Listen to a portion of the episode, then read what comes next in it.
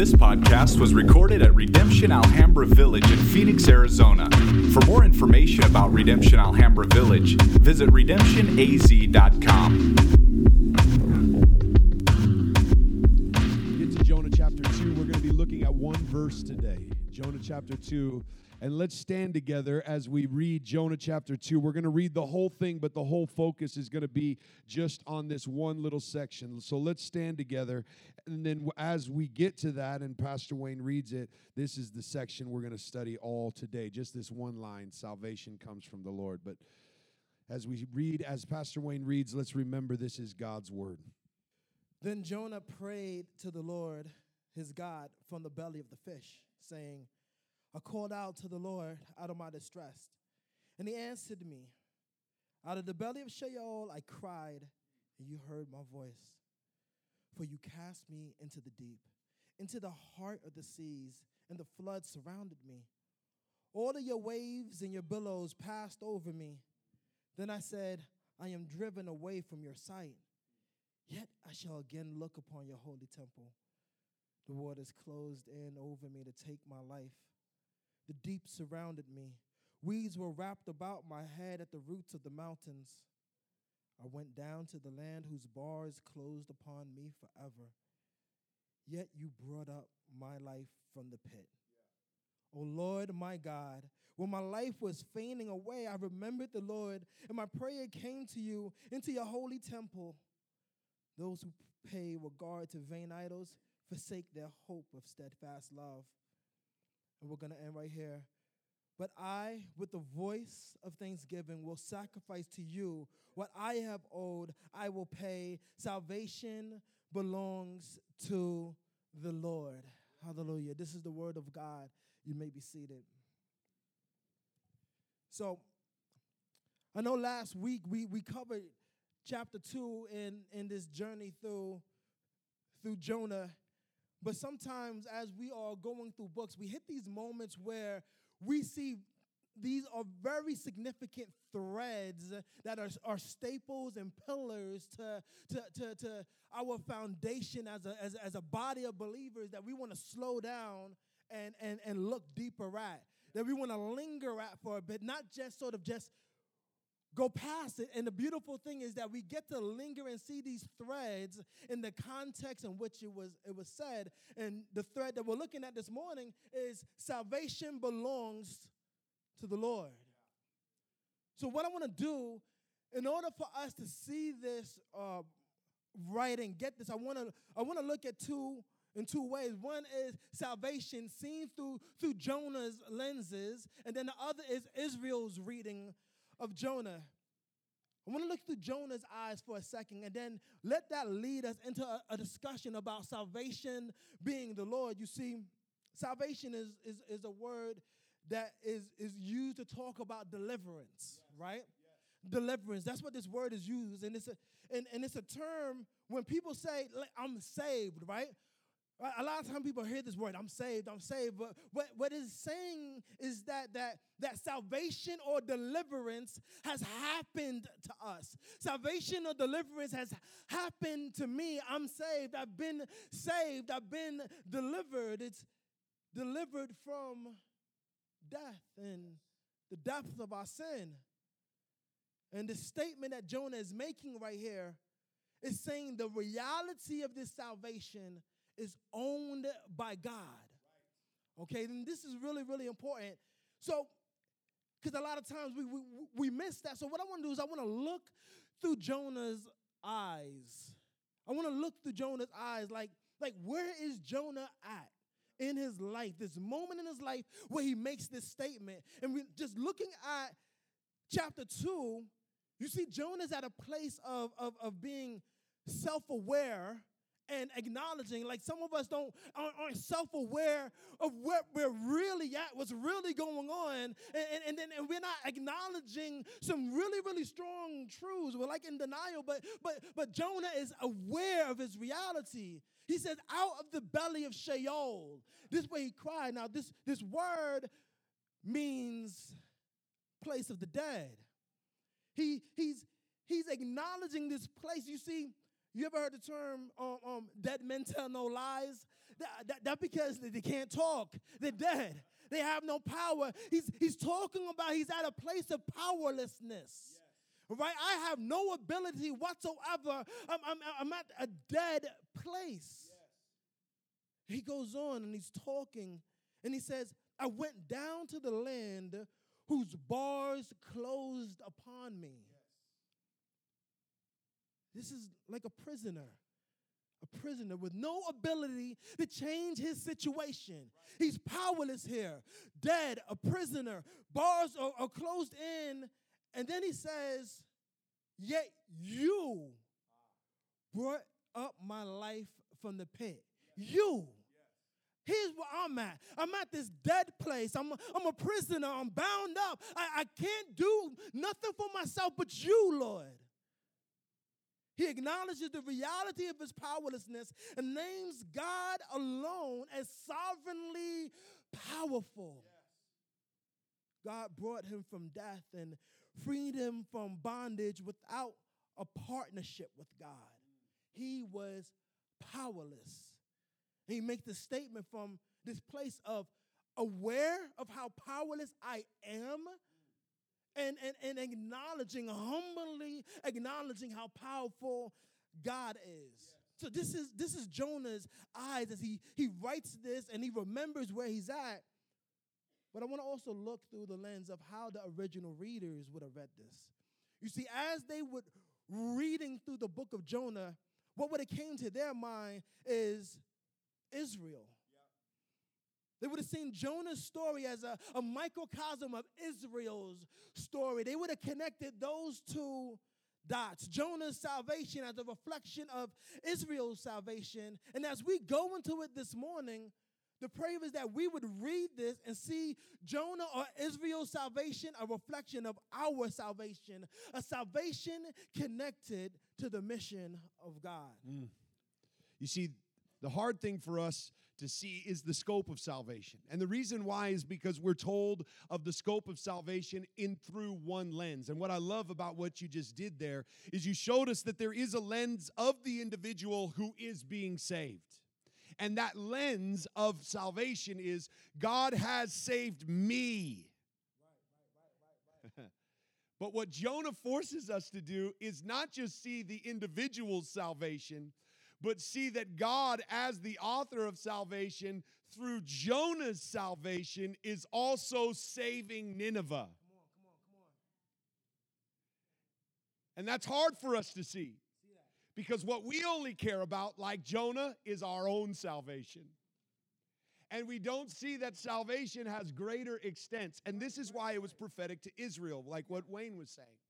Because if you look at Jonah's story as a microcosm, what you see is Israel was chosen and elected as God's people to be a light to the nations, but didn't want to be a light to the nations. They wanted to keep the election to themselves. You see, there's missional implications to our salvation, and this salvation is now, this is big terms that I'll try to make as small as possible because I, I, I, try to grapple with these. But salvation is cosmic, it's communal, and it's individual. And you're going, did we really have to go there today? We're not taking a uh, seminary class. But I want to say that and then kind of try to sum it up in this way Salvation is as vast as creation, but as detailed as me. Okay? Salvation is as vast as creation, but it's as detailed as you. You see, it's important to see that you are a detail in God's creation, but you are not the only part of God's salvation.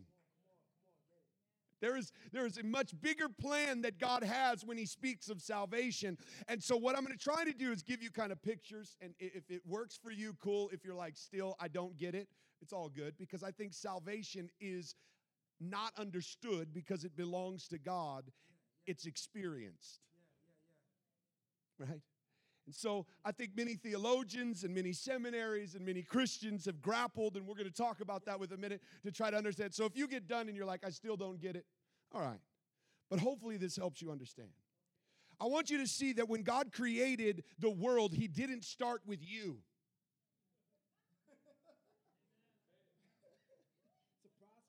Let me say that again. When God created the world, He didn't even start with man, He started with creation. He started by creating the world. And then, as he created the world, he then created on day six a community before he created a one. You see, the poem of creation is all of light and all of creation and everything, and birds and animals were done. And then he said, Let us make. Let us make man in our own image, male and female. We created him. And then it's not till chapter two that he zooms in on the individual. He doesn't get to the individual until the individual sees his scope in the midst of all of creation.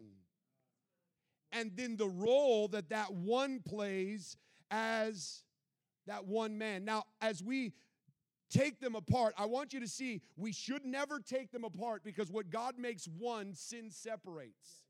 So when you separate all of creation and pull yourself out of it, you are operating in a sinful pattern.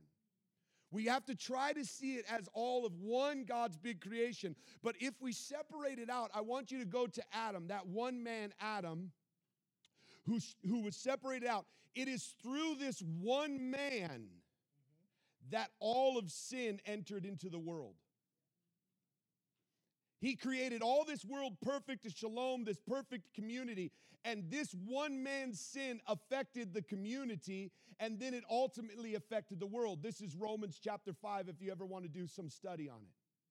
But also, there's another hope that we have that when God wanted to save the world, He didn't come in and just wipe out all of creation. Matter of fact, He promised, I'll never do that again. He didn't come to wipe out all of creation. He actually came and said, What I'm going to do is bring one man, Jesus, and through this one man, the blood of Jesus is going to redeem a people. And that one people who are filled with the Spirit and have the blood of Jesus flowing through their veins is here because they're on mission for the whole world that he didn't come to destroy the world and let's start all over. He came to be that one new man who would pay the price for all of sin.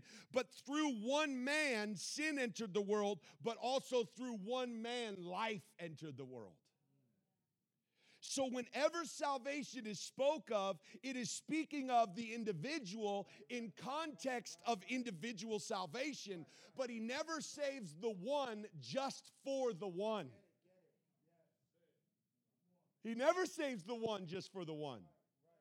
The one is a part of a bigger plan of salvation. And what you have to see is salvation comes through one. It comes to one, but it also comes through one to all. So, where you have to begin to see your part is that when God saves you, He doesn't just save you from sin, He saves you for a purpose. When we speak of salvation, we often th- talk about He's delivered me from something. but we have to see He doesn't just want you to stop sinning, that's not His greatest joy in life. He delivers us from the bondage and death of sin, and He brings us into a family, this one new man, the church community, that He has set amongst the nations to be a light to the rest of the world of what this life looks like, and that that is for the redemption of the whole world. That there will be a day, there will be a day where all of the world will be saved, all of creation, all of it. And what Wayne's going to talk about next week is that repentance was in Nineveh was as vast as creation. You see animals repenting and fasting. You see all these kinds of re- because what God does in the work of salvation is not just for Jonah, it's for Nineveh. And this is where we enter into, I would say, um, a cosmic struggle, if you will. And that cosmic struggle has been age old. People have been arguing for years about who owns salvation. Yeah, this that's and that's that's like has always been this wrestle of okay, who's saved, who's not saved, and, and, and, people trying to grapple with the eternal realities of salvation. And, and, and it's almost to get to this point as, as, as I know so much as if like I own it. Like I like I authored it. And so, so, and people are trying to, to figure this out and figure that out. And what ends up happening is we start to, to trying to, to manage and control the mechanics of salvation so much so that we end up becoming distracted from resting in the reality of, our good father in control of it. Right, right, right. We're all stressed out. We're all trying to figure this out. Uh, I mean, but, but, not resting in, but there's a good God who knows all things, who is all powerful, who has authored salvation. He didn't ask you to come and figure it out for him. He's saying to trust him. And, and we are missing the reality of resting inside of him. But that's that tension, that tension of, of, of wrestling with, I got to try to figure it all out. Mm. Uh, last night, I, I was sitting with the RSU students, which, if you're in here, love you. Um, last time I tried to say, if you're in here, say whoop whoop, and there was not one in the first service. So I'm not going to do it because y'all are haters. Not one whoop whoop. There was an RSU student, but they didn't say whoop whoop. So I'll try it now. If you're in here, say whoop whoop. Oh, ha ha! I got three this time. I'm happy about that.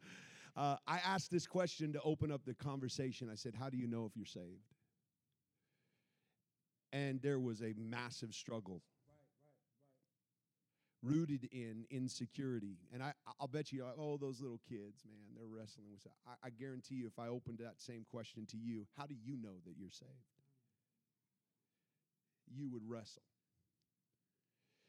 The wrestle is rooted in the same thing Jonah is struggling with. The wrestle for our own personal salvation is rooted in pride. That is, we need to know based upon our own abilities, did we do enough to save ourselves? So here's what we do we create our own measurements for salvation. We say, Did I read my Bible enough? Did I give enough? Did I attend church enough? Did I do these things enough? Not only do you give those measurements, religion tries to make it really clear who's in and who's out. They try to tell you, did you do this? Did you do this? Did you do this? All these kinds of things we try to clean up salvation. And can we be for real, for real? Are you down with that? I mean, I don't know about these. Uh, I don't know if they're for real, for real, but I, I, I, we're just going to be for real, for, for, for real, for real, right? The reality is we are a part of a camp and, and, and, and a part of a, a group that believes salvation belongs to our God. And I love the depth of its theology, but for some reason, inside of that theology, we have thought salvation belongs to our God, but we still posture ourselves in a position where we are constantly trying to figure out who's saved and who's not saved. Right. Over and over again. You see people all the time like, well, well I could tell this person. As, as, as a matter of fact, it, it hinders us from living into our missional identity yeah. and stuff where, where, where, God doesn't tell us to try to figure that out and yeah. stuff. He tells us to live into this thing and stuff. You know what I'm saying? And, and, and, and that he would draw people yeah. unto himself. Yes. Yes. Right and stuff, but then we we miss that and stuff, and we start because we have these metrics, like you were saying, and measurements and stuff. Then we look on other people who we don't feel fit into those metrics and measurements and discount them without even giving a second thought. Like, and then the people that we share the gospel with are people that we think. Ah based off of our measurements, ah. oh, they, I bet you they'll respond. Yeah. And, I, and I've been sizing them up and stuff, and everything that we're measuring has everything to do with us. Ah. Not God, not the power of a, the God that created all existence. He's not even in the equation. Ah. Everything that I measured up is all the things that I feel makes sense and puts that person in a position to be able to come on, bro. to receive, and, and, and it hinders us. And the reality of this age old struggle is that was the struggle of Adam and Eve in the garden. I want to control my own life. I want to save myself. I want to be like God. I want to grasp it. The one thing God told them not to grasp for, they wanted to touch. The one thing they says belongs to him, salvation, we want to grab and say it's ours. Because this forces us into a place where when salvation belongs to Him, it is rooted not in our pride and our ability, it's rooted in one thing we trust Him. We trust Him. We trust Him with our lives, and that puts us into this spot because here's the same song that all of creation is going to be singing. Revelation says there's one song that all nations, tribes, and tongues are going to be singing before the Lamb who's seated on the throne. They're all going to be singing, Salvation belongs to our God and unto the Lamb. So you are not going to stand before God and say, Look what I did to stand here. You're never, you're never going to do it. Or no, I had enough faith to get here. Or I gave enough money to get. You're never going to be able to boast in yourself. The song we're singing for all eternity, and you better start singing it now. Salvation belongs to Him. That addresses two things, and both of them are rooted in pride your insecurity in your own salvation. God, the Father of the world, does not want His children wandering around wondering if they're His children. And when we are struggling with our salvation and whether we are saved, it's rooted in we're trying to figure out whether or not we've done enough.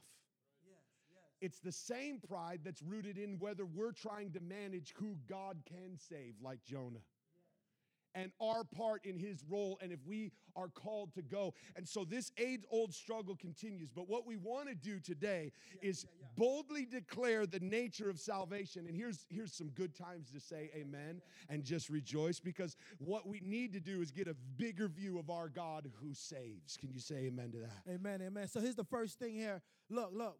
The work of salvation is initiated by God's grace.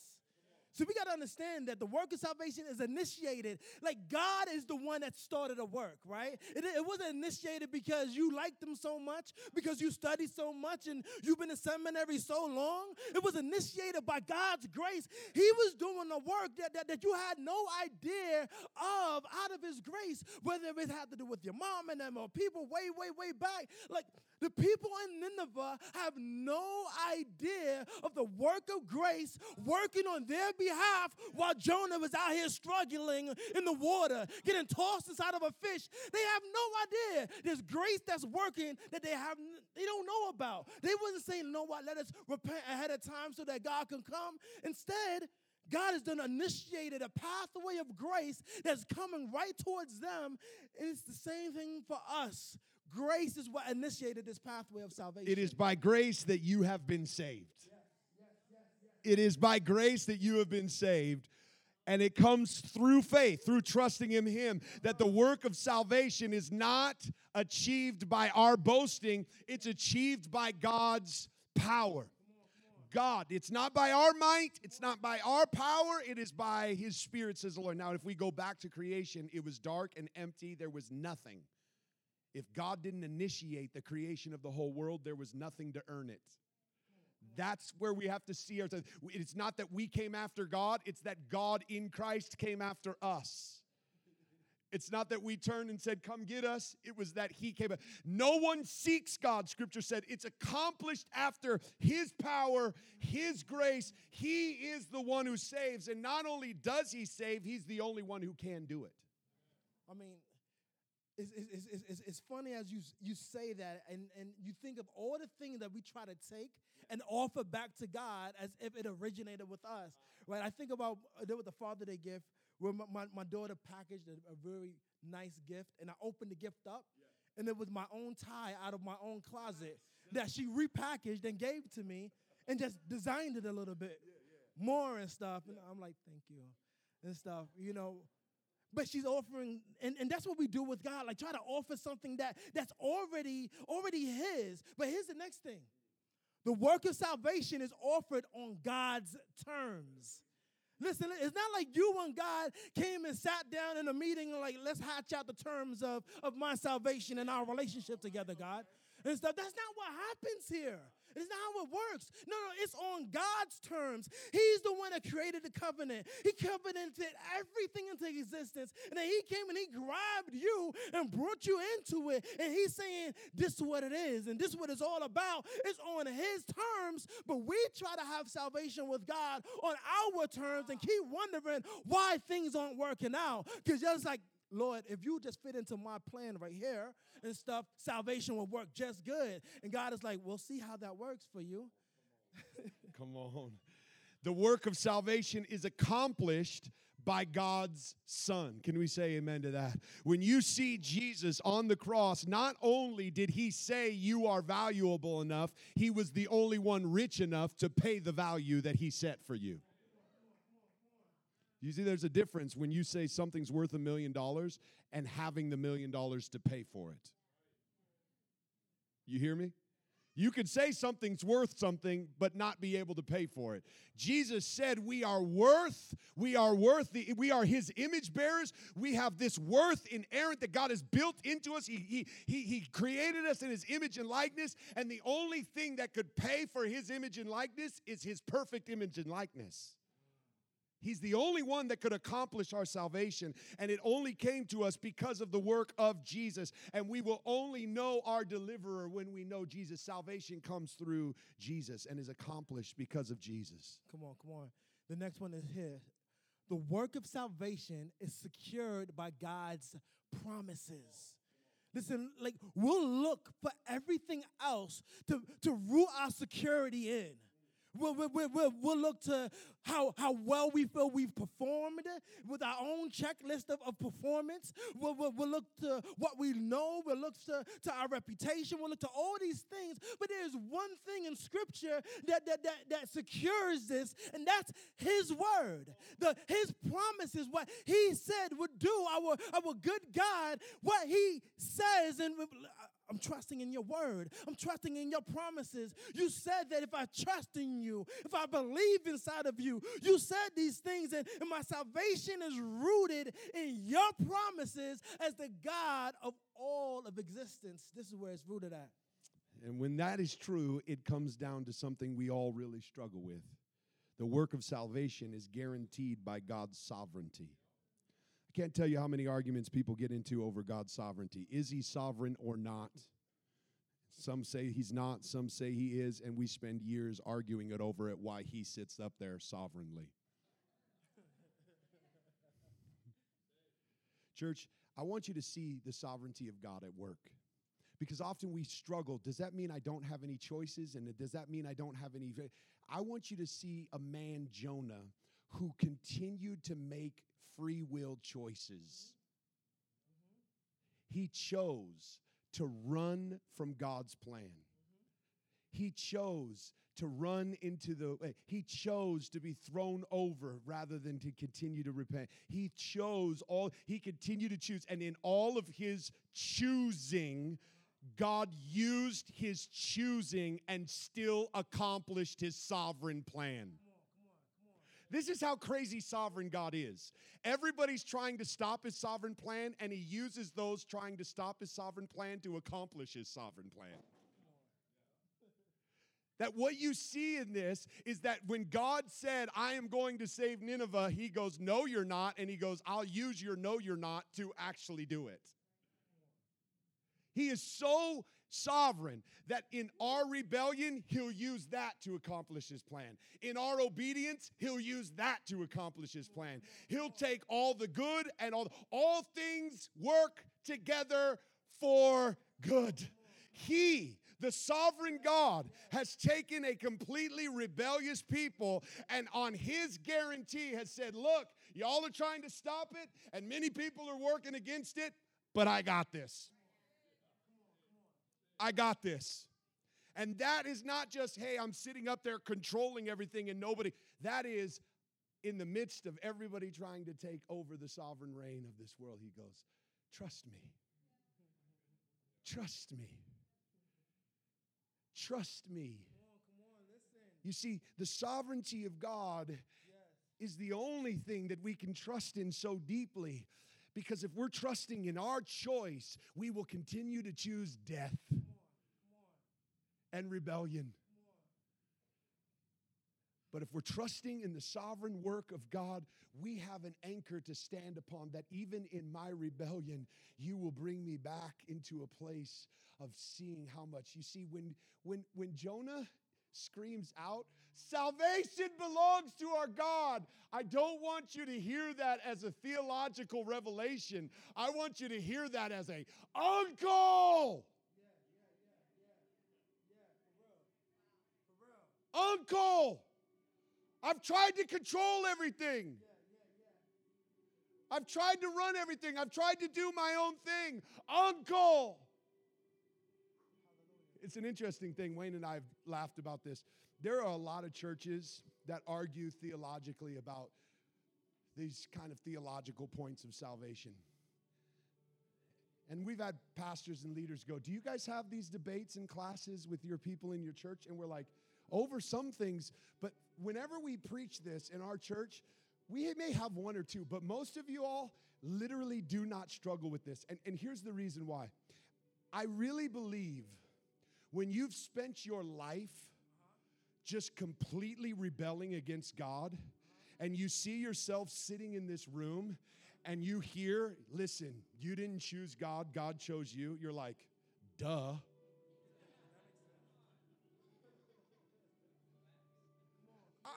Smart people sit around and argue about who saves and what was my choice in the matter. Saved people just go, duh. I was trying to work against God. I was choosing sin over and over again. I was running from Him. I don't need to sit around and argue about did I save myself? I didn't even know to save myself. You want to know one of my favorite things about being a part of this church is you all come from, from pretty, some pretty dark places, some pretty jacked up corners of the earth. Nobody thought you were going to last last week when we were baptized on Easter when we were baptizing I kept saying to people cuz I know their stories I kept saying to them nobody would have thought you would be here. With tears rolling down their face they didn't even argue no I chose this. Nobody thought. You didn't even think Salvation belongs to God. For some reason, in this congregation, not one of us have struggled with. Now, there's other theological things we've struggled with. But this one, we're like, yeah, that makes sense. I was trying to stop his plan. I was trying to work against him. I was trying to do all my own things. But God rescued me. God delivered me. But here's what I, here's what I want you to hear today. Last night we were struggling with, with this in the RSU group, and one girl said, I don't think God wants us to know. And I said, What do you mean? I think He wants us to just trust Him. I said, Actually, you get it. You get it. I don't think He wants us to know the mechanics I don't think he wants us to know the ins and outs of his sovereignty. I, don't think he wants us to touch the fruit and try to figure it out and offer it to who we think we should get it. I think there is something to just going, I got to trust him.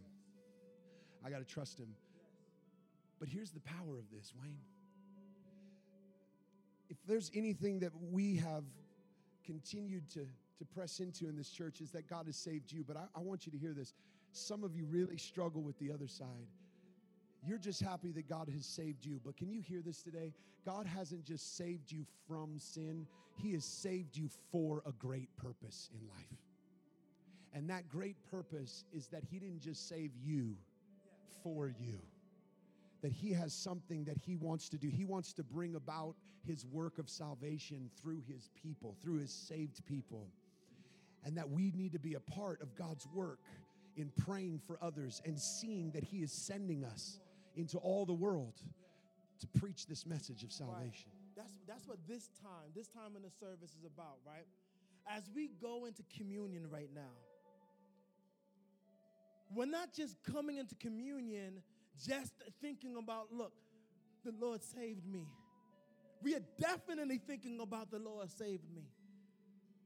But what that saving is a part of it's a part of his mission, his plans. When Jonah makes this statement, he's, he's, he's quoting Psalms uh, 3 and 8. Uh, he's read Psalms 3 and 8 where, where David writes this. And, and he says, Salvation belongs to our God. And, and, and, and, and, as, and as a prophet, Jonah would have known this front and back, inside and out. And here he is in the belly of a fish. He tried to run. He went everywhere where he needed to, to go to try to get away from God. And he's like, salvation belongs to you. And he submits And as we come to the tables this morning, that's the thing that, I, that we're praying will be on your hearts. In chapter one, we talked about stop running. But we want you to, to just stop running and stand still. So last week, when we talked about chapter two, it was this same chapter we talked about start praying, start talking to your God. But some of us, we can talk to God and pray to God all the time, but we don't submit. So today we're saying, submit to God. And some of you inside here know exactly what that applies to. So as you're coming to this table this morning, you're saying, Lord, I submit to you. I submit to, to your will, to your way. I'm giving up, Lord. Have your way. Do what you're doing, and I know that it's way bigger than me. Hallelujah. So yeah, the bread represents his body that's that's given for us, and the juice it represents his blood that continues to flow for us as he submitted to the will of the Father and called us into this life of submission. Trust our God. The tables are open. If you need prayer, some of us will be over here to, to pray for you. Submit to your King.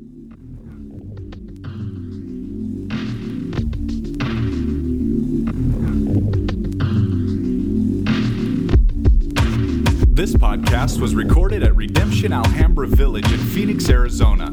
For more information about Redemption Alhambra Village, visit redemptionaz.com.